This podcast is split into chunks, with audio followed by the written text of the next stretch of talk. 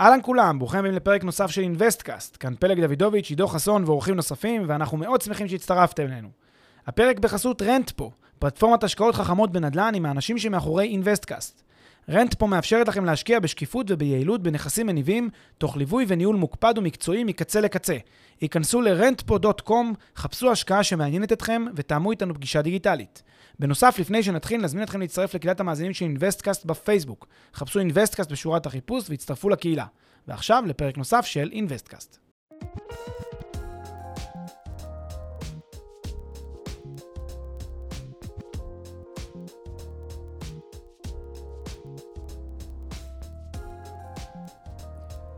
שלום לכולם, אנחנו בפרק אה, מספר 32 של אינוויסטקאסט, והפרק של היום הוא פרק שיעסוק בשאלה שהרבה משקיעי נדל"ן אה, שואלים ומתחבטים ומתלבטים לגביה. אה, ושוב, כמו הרבה פעמים השיח סביבה הוא לא מלא, לא שלם, לא מספיק מעמיק או רציני או מקצועי. והשאלה הזאת היא באיזו דרך עדיף להשקיע בנדל"ן? השקעה ישירה בנכס או השקעה דרך קרן? עכשיו, השאלה הזאת מעוררת הרבה פעמים בלבול בטרמינולוגיה, ערבוב של מונחים, לפעמים גם אה, בעיות בהבחנה בין סוגים שונים של קרנות או סוגים שונים של אה, השקעות אה, בנכסים באופן ישיר. והמטרה של הפרק הזה היא לעמוד בצורה יסודית על ההבדלים בין שני סוגי ההשקעות, או בין כמה סוגים דרך כל אחת מש, משתי האפשרויות האלה. אה, ויכול להיות שבעיני חלק מהמאזינים אה, גם יהיו פה, אה, תהיה פה איזו שחיטה שיטתית של כמה פרות קדושות. אבל בואו בוא נראה, בואו נראה מה יהיה. טוב, אז מה, בואו נתחיל מכל מיני דברים שאנשים בדרך כלל אומרים כשאנחנו... או, או, או אתה יודע מה, בואו בוא, בוא נעמוד על כל מיני הבדלים בין, או הבדלים כפי שהם נתפסים בין קרן השקעה לבין השקעה ישירה בנכסים. כן, הייתי אולי עושה איזה כמה מילים, אה, רגע, רק כדי לתחום את גבולות הגזרה לדיון שלנו היום. אה, הדיון מתמקד היום בעצם בשתי האפשרויות הבאות. אחת זה רכישה של נכסים על שם, מה שנקרא, והשנייה זה השקעה בקרן. אה, רכישה של נכס על שם זה אומר, אני נרשם כבעלים ישיר של הנכס הזה, נרשם במרשם המקרקעין הרלוונטי. השקעה בקרן, המשמעות שלה היא שאני לא נרשם באופן ישיר כבעלים בנכס, אני מקבל איזושהי מניה או יחידת השתתפות, אה, איזשהו share, נתח מסוים, באיזשהו תאגיד, שעכשיו התאגיד הזה עושה עסקת נדל"ן כלשהי. זה יכול להיות הלוואה לפרויקט, זה יכול להיות אה, השקעה הונית, כן, השקעת הון בפרויקט, ב equity של הפרויקט, זה יכול להיות uh, כל מיני צורות. בעיקרון, אז ההבחנה היא בין השקעה ישירה בתור בעלים של נכס, לבין השקעה עקיפה בתור בעלים של יחידת השתתפות שמחזיקה בנכסים או משהו כזה. אז עכשיו בואו ננסה אה, באמת אה, לגלוש לקונספציות או לכל מיני דברים שמדברים עליהם כשמדברים על ההבחנה בין אה, קרנות לבין השקעה ישירה בנכסים. כן, אז יש באמת הרבה מאוד, הייתי אומר, קונספציות שגויות של אנשים או אמונות מסוימות שקשורות לאיזשהו אחד מהאפיקים. Uh, הרבה פעמים צריך לומר את האמת, יש אנשים שמדברים מפוזיציה, זאת אומרת, זה לא שהם באמת מאמינים, אלא הם מדברים מפוזיציה כי הם עוסקים באחת הפעולות, ולכן יש להם את הסיבה uh, לדחוף לכיוון הפעילות שהם עוסקים בו. Uh, אבל יש גם את הצד השני, שזה משקיעים ששומעים uh, הרבה פעמים את הדברים, ונוטים לחשוב uh, בצורה ככה מהירה וחותכת, uh, מה, מה מהשניים עדיף, פחות עדיף, בין, uh, בין uh, השקעה ישירה לבין uh, קרן. עכשיו, אה, אנחנו נגיד ברמה האישית, ששלנו, דווקא במובן הזה, אנחנו עושים אה, גם וגם, אנחנו מכירים את המטריה הזאת שנים ארוכות, מבינים במטריה הזאת, לפחות אנחנו חושבים, ואנחנו יודעים להבין את שתי, את שתי האפשרויות כאן, את שני צידי המתרס, לכן במובן הזה אין לנו כאן איזושהי פוזיציה. אנחנו כן, כן נראה לאורך כל הפרק הזה, שבאמת uh, הדברים הם הרבה הרבה הרבה יותר מורכבים מהפשטות שמציגים אותם, ולמעשה לא ניתן לסכם את זה במשפט. אבל, אבל רק כדי uh, לתת דוגמה, כן, ככה, כדי, לפני שנצלול לכל העניינים, uh, uh, לתת דוגמה לאיזשהי סוג של, uh, כן, טענה כזאת, מעין קונספציה שאומרים, אז למשל יכולים להגיד, כן, בקרן מפיקים תשואה גבוהה יותר מנכס. או בנכס אתה, אתה יכול להחליט, ובקרן אתה לא יכול להחליט. הדברים האלה הן קונספציות שגויות למעשה. יש הרבה דברים שמסתתר כאן שצריכים להבין אותם טיפה, שמסתתרים כאן שצריכים להבין אותם טיפה יותר לעומק, ולכן היריעה צריכה להיות הרבה יותר רחבה, וצריך לעשות את הניתוח בצורה מסודרת יותר. אז בדוגמה שלך באמת התייחסת לאחד הדברים שאולי אני רוצה שנרד אליהם קצת יותר לעומק, עניין, ה... עניין השליטה. מעולה. אז בואו נתחיל באמת בהיבט הראשון. אני חושב שלאורך הפרק, הפרק אנחנו נציג בעצם כל מיני מאפיינים או פרמטרים שקשורים להשקעה. אה, נ, נ, נ, נמפה אותם, נציין אותם כמאפיין, ואז נראה איך השקעה ישירה בנכס רלוונטית אליהם, ואיך השקעה בקרן. מתייחסת אליהם, כן? איך, איך אה, שתי הצורות האלה מתייחסות לאותו פרמטר, וננסה למפות את זה.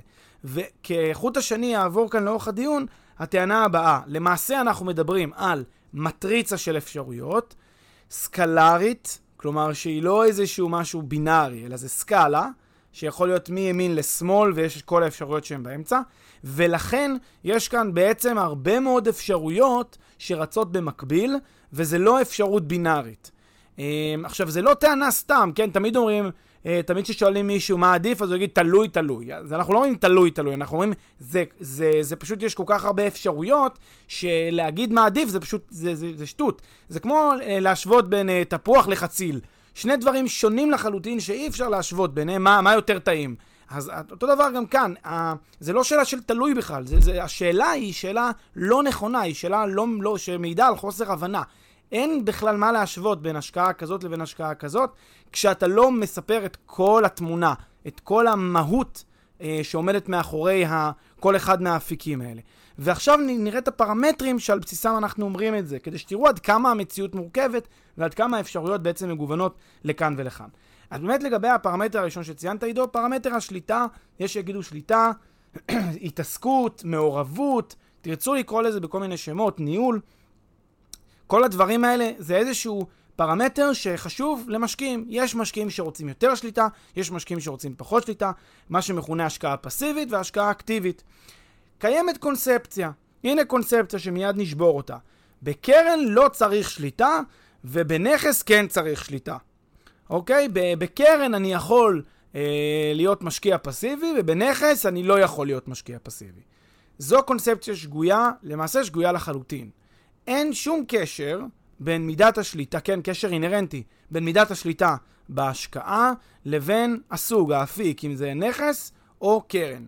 אה, שליטה אני יכול לקבל גם בנכס וגם בקרן, ואני יכול גם ללא שליטה בנכס וללא שליטה בקרן. אה, אני יכול תמיד uh, לעשות איזושהי uh, פעולה מסוימת, ואנחנו תכף נסביר אותה, כדי להחליט מה עדיף לי. אבל אין, אין פה תשובה חד-חד ערכית, זה לא תשובה בינארית.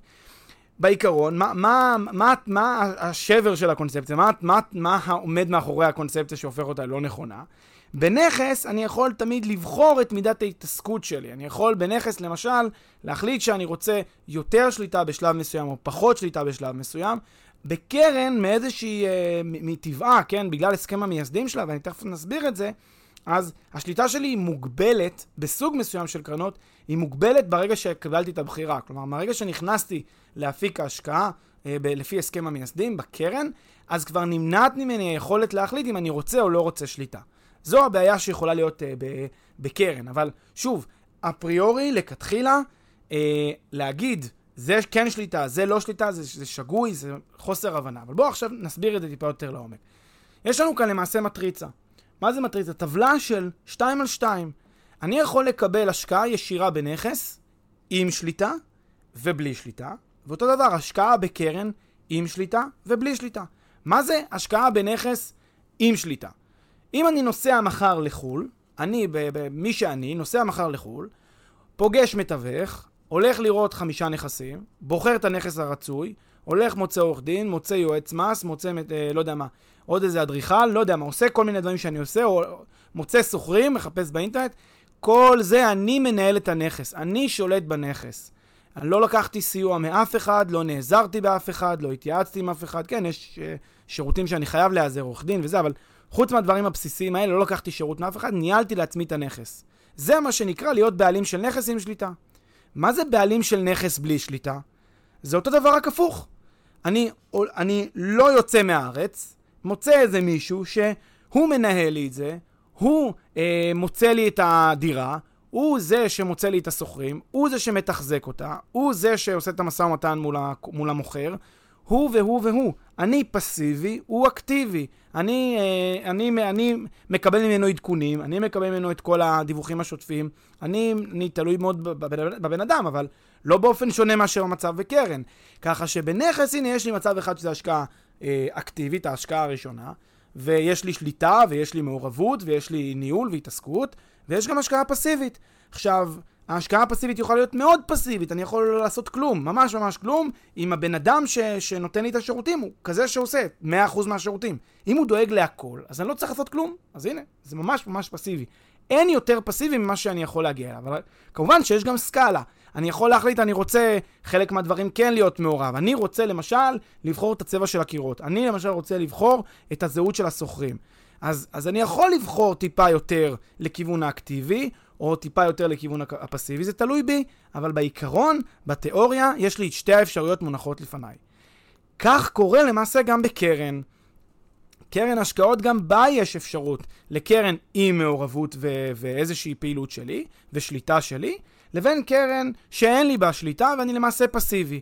מה זו קרן עם מעורבות? למעשה המודל הבסיסי של קרנות מה, ממה הוא התחיל? הוא התחיל מכמה חבר'ה שבאו והיה להם איזשהו רעיון לעשות משהו ביחד, והחבר'ה האלה באו והקימו איזושהי, אה, איזשהו enterprise, איזשהו תאגיד, ועשו משהו ביחד. כל אחד קיבל חלק מסוים מה, מהזכויות, כל אחד קיבל זכות הצבעה, כל אחד קיבל אפילו תפקיד ניהולי, כולם מעורבים. מה, כשמקימים סטארט-אפ, אז יש נניח אה, חמישה שותפים בסטארט-אפ, אז כל אחד 20% מקבלת ההחלטות, 20% מהסמכויות ניהול, לא יודע איך הם חילקו את זה ביניהם בהסכם השותפות, הסכם המייסדים. הנה, זה מעורבות ושליטה והכל קיים. נכון, בגלל שאני מתחלק עם עוד אנשים על אותם, אה, על אותם מניות, אז אני לא יכול לקבל לבד את כל ההחלטות. אז באיזשהו מובן, דווקא יכולת השליטה היא קצת יותר מוגבלת פה. מוגבלת במובן הלא טוב, כן? אני, בקרן אני מפסיד שליטה שהייתי רוצה שתהיה לי. אבל אז אתה יכול גם להגיד אותו דבר אם הייתי קונה נכס עם עוד איזה שלושה ארבעה חברים. זה גם די אותו דבר. זאת אומרת, במובן הזה גם כן, יש לי שליטה שהיא מצומצמת בגלל שאני נכנס עם עוד אנשים. אבל מה שאני אנסה להראות זה שאני יכול לבחור בקרן שבה יש לי כן שליטה על הדברים, או לפחות יותר שליטה על הדברים, וזה אפיק שקיים. אפיק אחר שקיים זה קרן שהיא פסיבית, שבה יש לי איזשהו GP, חברת ניהול, שחברת הניהול היא זאת שמנהלת את כל הפעילות, אני משקיע פסיבי, היא דואגת להכל, מוצאת סוחרים, מנהלת, מתחזקת וכולי, מוסרת לי דיווחים ודואגת להעביר את הכסף. אז במובן הזה תהיה לי השקעה פסיבית. אבל מה שיש כאן זה למעשה מטריצה של ארבע אפשרויות. עם שליטה, בלי שליטה, נכס וקרן, ובוודאי שלא להגיד שבנכס יש שליטה ובקרן אין שליטה. זו פשוט, זה לא נכון, זה גם, זה טעות, וזה פשוט מפספס את, ה, את, ה, את התמונה המלאה.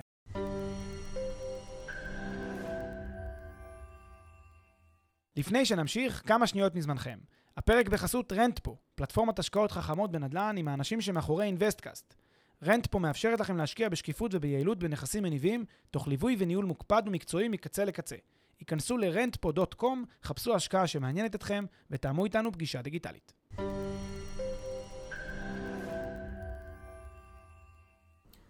מה תענה למי שיגיד לך אה, שבנכס, אם אתה רוצה לנטרל את השליטה של עצמך, אז אתה צריך להשתמש בחברה או במישהו שינהל עבורך את התהליך וישלם לו משהו עבור זה.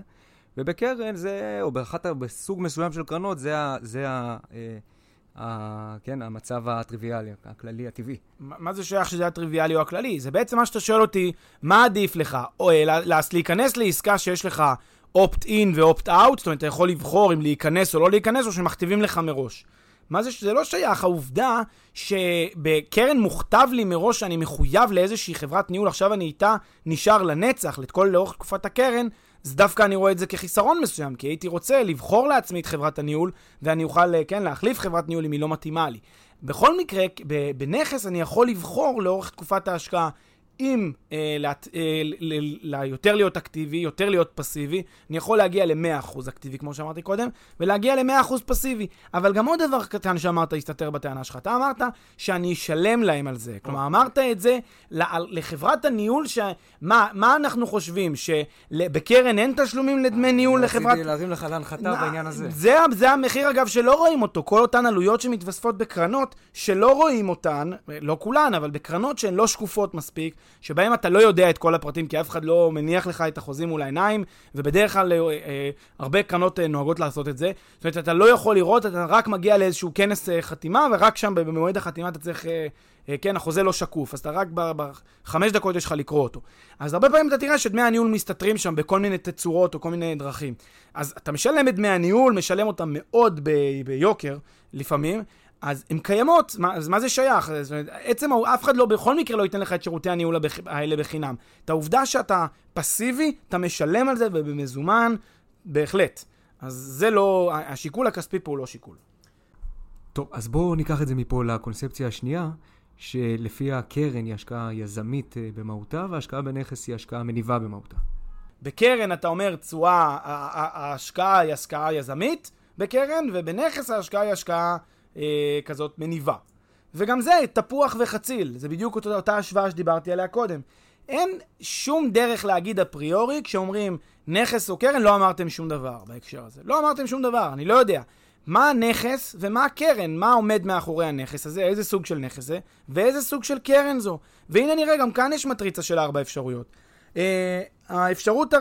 יכולה להיות ב- בתוך, uh, כן, בתוך נכס, יכול להיות, uh, אפילו זה מטריצה של שש אפשרויות, כשחושבים על זה לעומק, כי זה יכול להיות נכס עם uh, uh, רכיב יזמי, יכול להיות נכס עם רכיב משולב של יזמות ומניב, יכול להיות נכס רק מניב, ואותו דבר קרן, יכול להיות קרן יזמית, קרן משולבת יזמות ומניב, וקרן שהיא רק מניבה. בואו ניתן דוגמה לכל אחד. מה זה נכס מניב שהוא רק מניב? דירה להשקעה, איפשהו באירופה. תקנה דירה להשקעה באירופה, אם סוחר בפנים יש לך נכס מניב. בסדר? מה זה נכס שקונים אותו? יזמי ומניב. כן, יזמי ומניב, נגיד תקנה דירה על הנייר, קנה דירה בבנייה באירופה. אתה, יש לך פה איזשהו אפקט יזמי, כי תהיה פה איזושהי השבחה בתקופת ההקמה, ובסוף, ברגע שיתחילו להשכיר את הדירה, יהיה לך גם רכיב מניב. תחכה שנתיים, תקבל רכיב מניב. אז זה יזמי ומניב. ומה זה רק יזמי, נכס רק יזמי?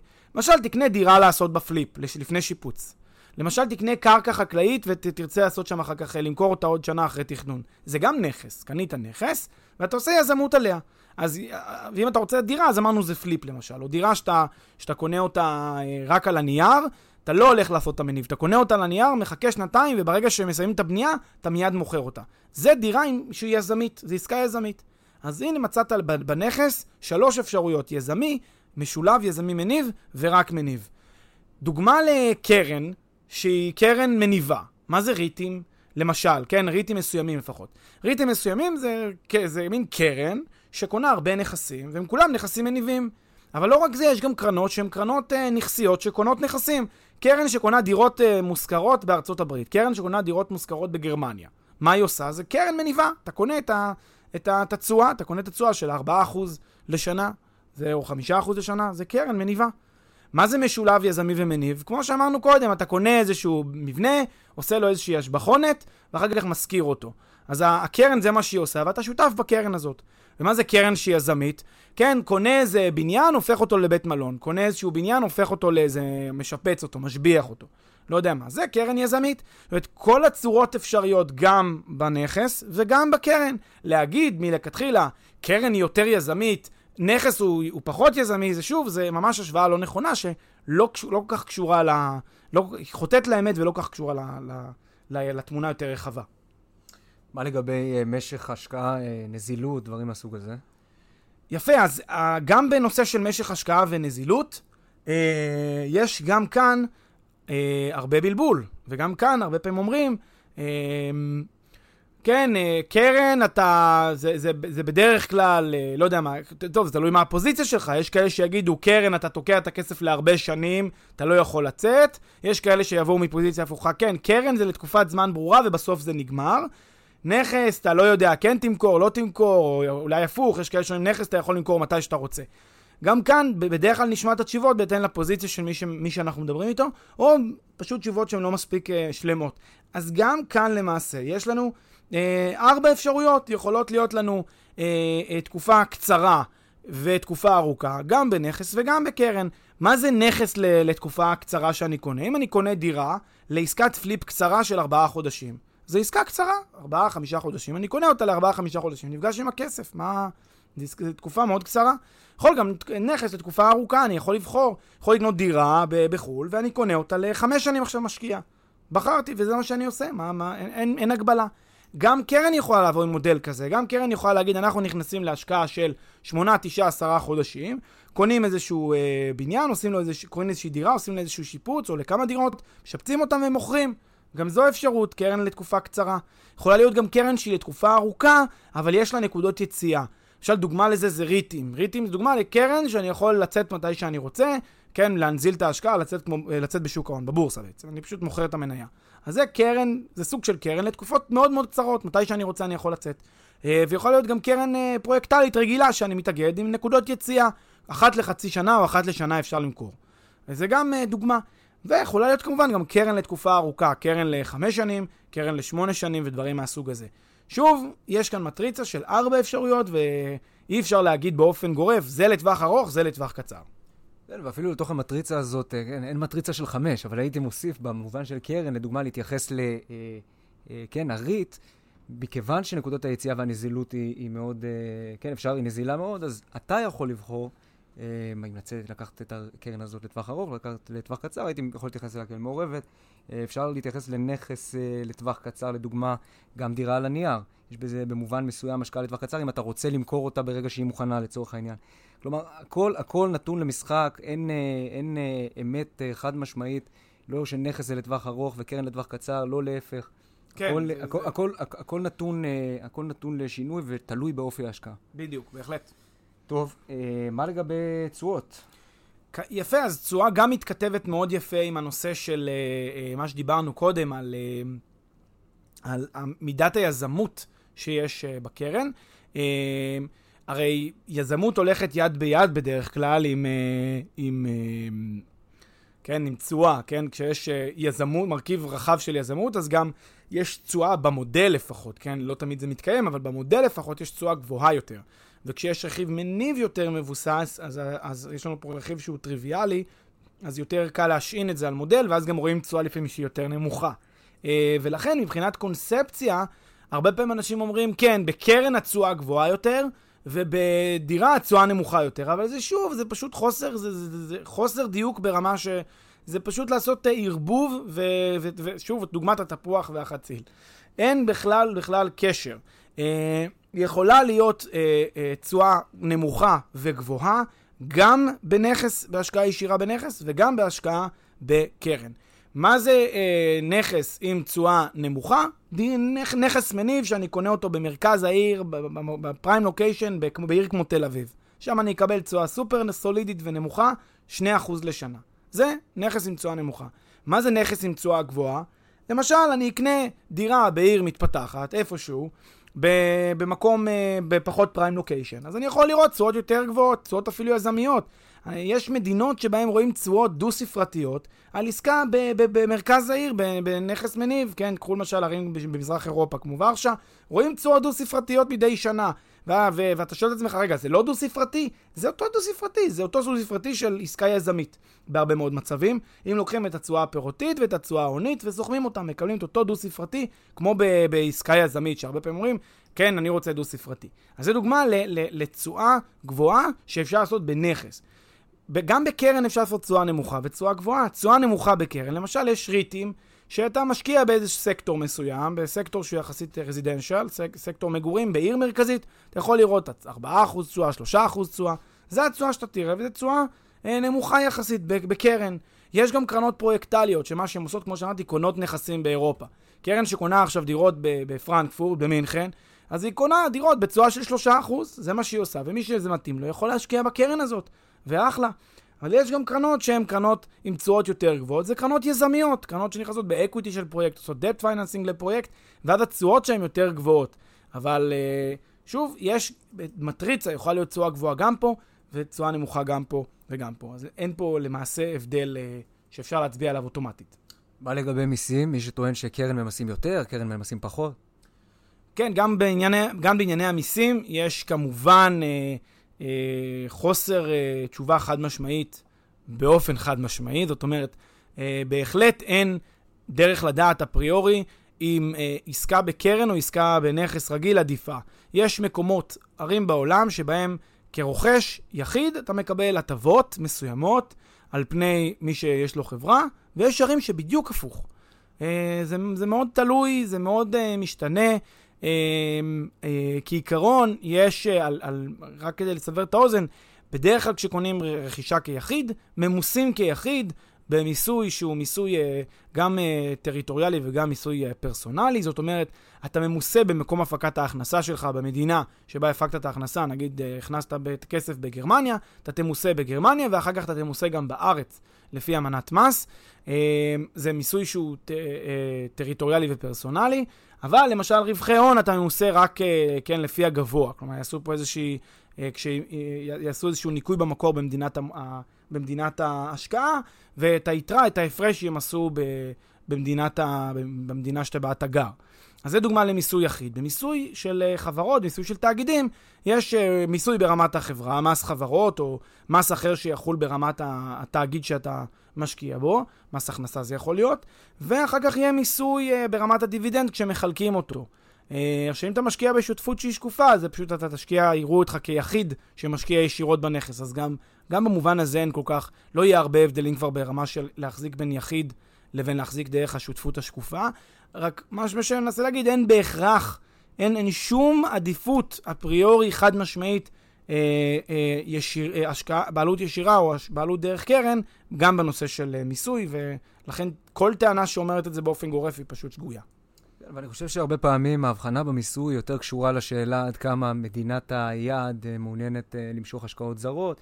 כאילו הפער הוא בין הרבה פעמים משקיעים מקומיים למשקיעים זרים, ו- ולא תמיד uh, הרכיב התאגידי, או כלומר מיסוי היחיד או מיסוי התאגיד, uh, הם אלה שעושים את ההבדל. מה לגבי uh, הטענה שהשקעה בנכס מחייבת ידע ומומחיות, או, והשקעה בקרן לא? או, או, או. זה ממש טענה... כן, זו טענה גם כן שגויה, אה, כי היא פשוט, אה, שוב, היא מניחה הנחה, היא נשענת על הנחה שגויה, זה לא שהיא מניחה, היא נשענת על הנחה שגויה. הטענה אומרת, כן, אתה צריך בדירה ידע ומומחיות, בקרן אתה לא צריך ידע ומומחיות. עכשיו, לדעתי, דווקא אני בתור מי שמתעסק גם וגם, מכיר את, ה, את, ה, את, ה, את הנושא הזה, גם את הידע המומחיות שנדרשת פה וגם את הידע המומחיות שנדרשת פה, דווקא לי זה נשמע אולי ההפך, אבל אני, אני, האמת, בגלל שאני יודע שזה מטריד אותי, אני, אני לא חושב שזה נכון להגיד ההפך. אבל תחשבו על זה ככה. כשאתה אה, אה, משקיע לבד, זה כמו שחקן כדורסל שקולע לסל לבד, שמשחק נגד עצמו וצריך לדעת לזרוק לסל ולקלוע. כשאתה משקיע בקרן, אתה צריך, אה, כמו שחקן כדורסל בקבוצה, אתה גם צריך לדעת לשחק כדורסל, ואתה גם צריך להיות team player, לדעת לשחק בקבוצה. זה אותו דבר בדיוק, אין הבדל. עכשיו, מה בדרך כלל אנשים אומרים כשהם שואלים אותך למה אה, השקעה בנכס מצריכה ידע ומומחיות והשקעה בקרן לא מצריכה ידע ומומחיות? כי שוב הם נשענים על מה שאמרנו קודם, על העניין הפסיבי. הם חושבים שנכס זה השקעה אקטיבית, קרן זה השקעה פסיבית. אבל זה לא מדויק. גם נכס יכול להיות פסיבי וגם קרן יכול להיות פסיבי וגם שניהם יכולים להיות אקטיבי. ולמעשה, אם אנחנו שנייה חושבים רגע. בואו בוא נשווה נניח בין שני דברים שהם דומים. נשווה בין נכס פסיבי לבין קרן פסיבי. מה מצריך יותר ידע ומומחיות, לדעתכם? תחשבו שנייה, נגיד יש לי נכס פסיבי וקרן פסיבי, מה מצריך יותר ידע ומומחיות? עכשיו, אם אתם שואלים אותי, לדעתי, דווקא קרן מצריכה יותר ידע ומומחיות בתור השקעה פסיבית. אם שתיהן זה השקעה שבהן אני לא עושה כלום. ברגע שבו קניתי את היחידה או את הנכס, זהו, אני יוצא מהתמונה. עכשיו מישהו מנהל לי את זה וראש שקט. מה מצריך יותר ידע ומומחיות? לדעתי, הרבה יותר ידע ומומחיות נדרשת בקרן. למה? כי בנכס, כל מה שאני צריך לדעת זה רק את, ה, את הסיפור של ההשקעה. לבחור את השוק, להבין את המקרו, להבין את, את, את שוק הנדל"ן המקומי, להבין את העיר, להבין את השכונה, לדעת בדיוק מה אני מקבל, לדעת איזה נכס זה, אה, לדעת כמה תשואות הולכות להיות לי פחות או יותר, איך יהיה השוכרים, מה המצב, כל מיני שאלות שאנחנו כולנו מדברים עליהן וחיים אותן, זה אני צריך לדעת, להבין טוב את, ה, את הנכס הזה. מה אני צריך לעשות בקרן? אני צריך להבין גם את ההשקעה עצמה, אבל גם את כללי המשחק של ההשקעה. שלפעמים כללי המשחק של ההשקעה זה, זה, זה תזה, זה דוקטורט.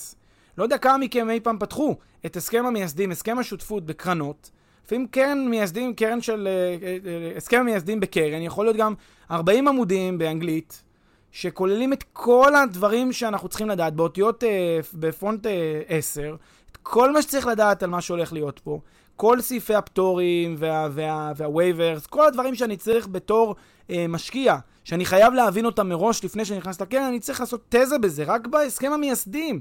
עכשיו, גם, גם כמו שאמרתי קודם, בתוך הקרן, תלוי גם מה ההשקעה. יש קרן שמשקיעה בנכסים, שזה קצת יותר עוד סימפטי, אני יכול לקנות את ה... אני יכול רק צריך להבין מה זה אומר ההשקעה בנכסים, בדיוק איך, איך זה מנוהל, מי השוכרים וכולי וכולי. אבל יש גם קרנות שעושות יזמות, אני חייב להבין את היזמות. חייב להבין את המודל העסקי, חייב להבין מי הבנק המלווה, מה הסיפור, מי היזם שנמצא בשטח, האם הקרן היא רק מתווכת או שהיא קרן, שהיא קרן אה, משתתפת, האם זה, אה, זה, זה, זה, מה זה, הלוואה, מה זה חוב, מה זה הון, זה שילוב, מה הקדימות שלי. כל כך הרבה דברים אני צריך לפתח ידע ומקצועיות גם ברמה, ברמה של מקצוען גם בתחום, לפני שאני נכנס לקרן. זאת אומרת, גם שם אני צריך לפתח ידע ומקצועיות. ועכשיו תמיד עולה גם טענה, שאתה יכול גם אה, אה, להעלות אותה בפניי, אני רואה שאתה כזה מצביע, מצביע, מחכה להגיד. כן, אבל מה עם השאלה שלה לסמוך על הבן אדם? הרי בסוף אני יכול לסמוך על בן אדם, ואם אני סומך עליו, אז, אז, אז הוא יעשה את זה כמו... אז, אז, אז אני לא צריך ללמוד כל כך הרבה. והתשובה, אז אם אתם פסיביים ברמה של 100%, כלומר, אתם אפילו את, ה, את ההתלבטות אתם, לא, אתם חוסכים מעצמכם. אפילו את ההתלבטות, אתם אומרים לבן אדם, ויש מצבים כאלה שאומרים לך, מה שאתה אומר, אני עושה. מה שאתה אומר, אני אפילו לא שואל שאלות. יש לי חצי מיליון שקל, קח אותם. אז זה נכון גם בנכס וגם בקרן, אז מה כבר ההבדל? אם בלאו הכי יש בן אדם שאומר, ואתם סומכים, אז זה יכול להיות גם בן אדם שייקח לכם וינהל לכם את הנכס, וגם בן אדם שייקח וינהל לכם קרן השקעה. אז גם במובן הזה אין הבדל. גם אם אתם מאוד סומכים על בן אדם, אז גם שם, גם שם התוצאה היא אותה תוצאה. ולכן, גם בנושא של ידע ומומחיות, אנחנו למעשה מדברים על מטריצה. שוב, יכולה להיות אה, גם בנכס ידע ומומחיות רבה שנדרשת, וגם אה, אפס ידע ומומחיות שנדרשת.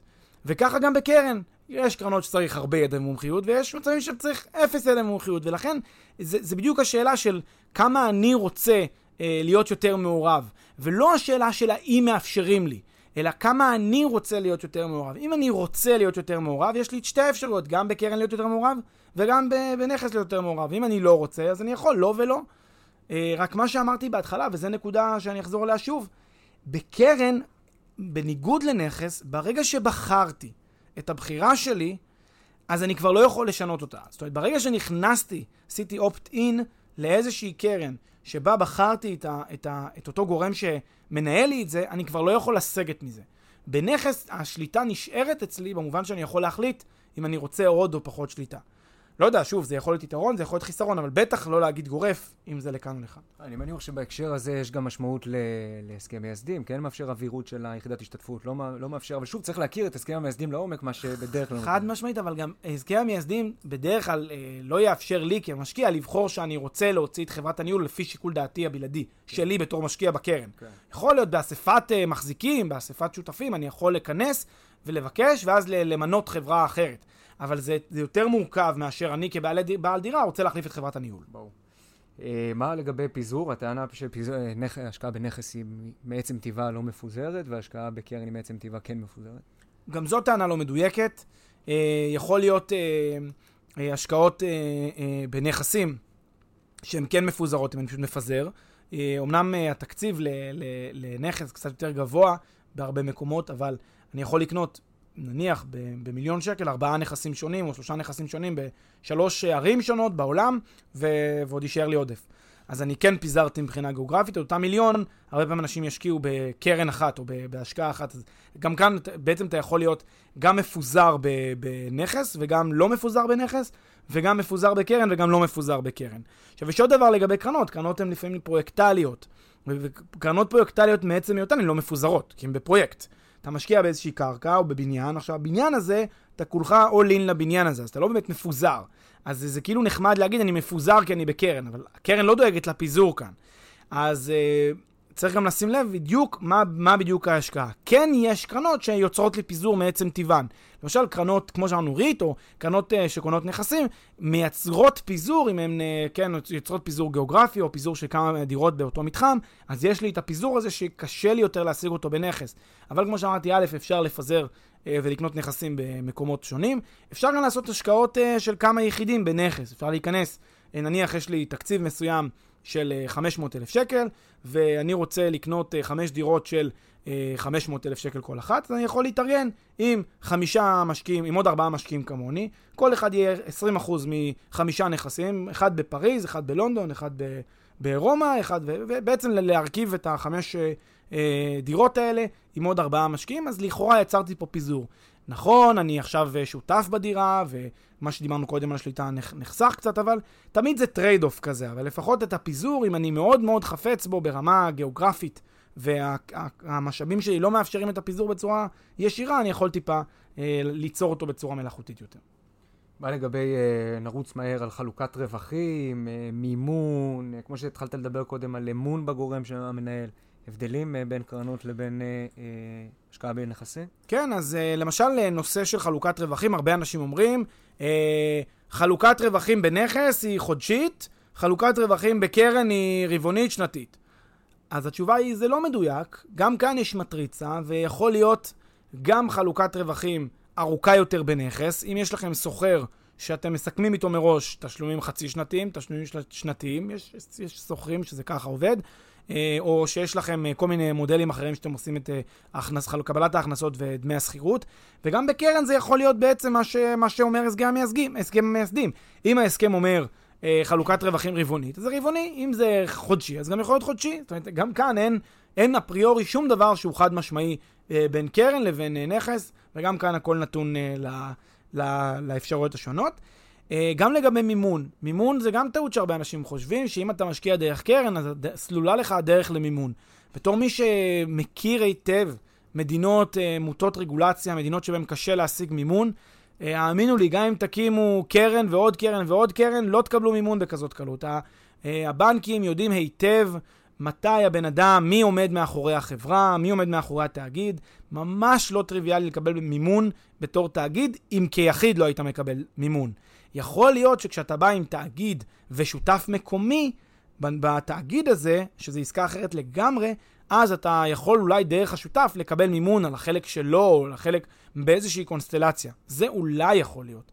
אבל uh, זה בוודאי לא משהו טריוויאלי, ובמדינות שבהן אתה כן יכול לקבל מימון גם בקרן, אז גם כנראה שהיית יכול לקבל מימון ברכישת הנכס, משכנתה לרכישת הנכס. זאת אומרת, בדרך כלל זה עובד, אה, הם עובדים ביחד. אם יש מימון לנכס, יהיה גם לקרן, ואם אין מימון לנכס, גם אין מימון לקרן.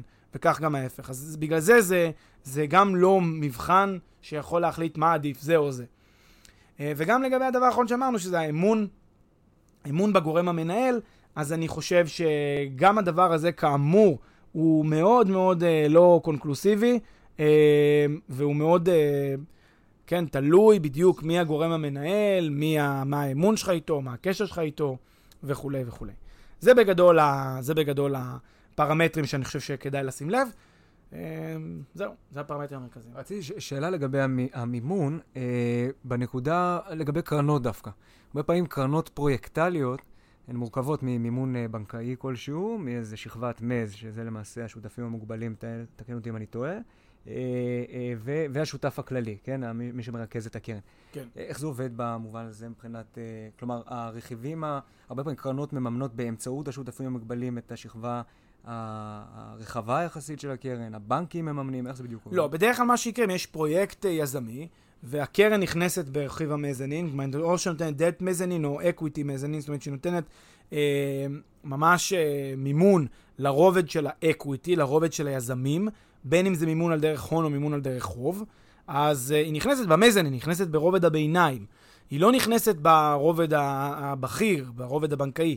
בדרך כלל הם ייכנסו כשעבוד, אה, כן, כשעבוד בדרגה שנייה, אם בכלל ייתנו להם, בהרבה מקומות בכלל לא נותנים, אבל אם ייתנו להם זה יהיה שעבוד מדרגה שנייה, זאת אומרת שאת ה... והרבה פעמים אנחנו מדברים על זה גם בפודקאסט, שאם אה, אם יהיה איזשהו default ויהיה איזושהי בעיה בפרויקט, אז קודם כל הבנק מגן על השמנת, על החלק שלו, אם יישאר משהו, זה יגיע אה, לשכבת ה, לשכבה המממנת בקרן. וזה גם הסיכונים הגבוהים שיש במימון מזנין בקרנות, שהם פשוט לא מבינים שהם נכנסים ברובד equity, הרבה פעמים בגלל שלא לא כך, אה, לא, לא יודעים או לא מבינים, אז זה אומר, הם חושבים שנכנסים להשקעה סולידית, או לא יודע מה, אז, אז במובן הזה, אה, אם, אה, אם המימון הוא כזה, מימון מזנין, אז זה בחלק הנחות יותר, עם שיעבוד שני, לפעמים אפילו גם אין שיעבוד, ואז אתה בעצם נותן הלוואה, שהיא, או הלוואה או מימון שהוא יחסית אה, מסוכנים. טוב, אז בשורה התחתונה אני מבין שהשאלה מה עדיף או איך נכון היא לא, היא לא כך רלוונטית. היא כן. שגויה, היא מ... פשוט, השאלה מה עדיף היא שגויה לחלוטין. אה, אי אפשר להגיד קרן או דירה, תבחר. אלה שני עולמות שונים לחלוטין, צריך להבין בדיוק דירה איפה, מה סוג ההשקעה, איזו דירה, מה הסיפור שעומד מאחורי ההשקעה, קרן, מה סוג הקרן, מה היא עושה ומה הפעילות שלה, ועל בסיס זה להשוות על הפרמטרים שציינו. כשההנחה שצריכה להיות לכונה, לכולנו היא שבסוף, איך אני בוחר אם זה דירה או קרן? אני בוחר על פי הצרכים שלי, על בסיס מה שאותי מעניין. אם אני סולידי ואני לא מוכן להפסיד את ההון שלי, את ההון היחיד והיקר לי, אני לא הולך על השקעה שהיא יזמית והשקעה שהיא מסוכנת. ואני לא, ואם, ואם ההשקעה היזמית והמסוכנת נמצאת בדירה, אז אני לא קונה דירה, ואם ההשקעה היזמית והמסוכנת נמצאת בקרן, אז אני לא, לא נכנס לקרן. ואם, ואם יש לי קרן סולידית, אז אני אשקיע בקרן הסולידית, ואם יש לי דירה סולידית, אז אני אשקיע בדירה הסולידית. זאת אומרת, אני לא, בטח אני לא אגיד, רגע, בגלל שאני מחפש תשואות גבוהות, נגיד, בגלל שאני מחפש תשואות גבוהות, אז אני אלך למסלול של קרן. מה, זה לא קשור, יכול להיות שיש לי תשואות גבוהות בדירה, במסלול של דירה. אז, או, או הפוך, אני מחפש תשואות נמוכות, אז אני אשקיע רק בדירה. יכול להיות שיש לי תשואות נמוכות גם בקרנות, אולי שווה לבדוק גם את זה. ולכן, בהחלט התשובה אה, לשאלה מה עדיף היא לא חד-ערכית, לא גורפת.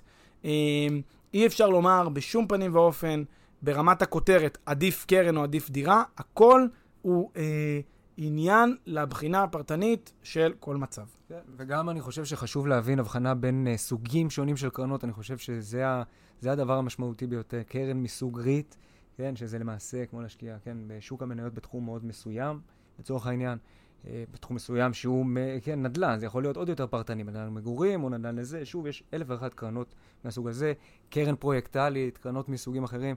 לבוא ולדבר על uh, קרן לעומת נכס ולתת איזו תשובה גורפת, זה קצת... לא אחראי ושגוי. קצת פספס את ה... כן.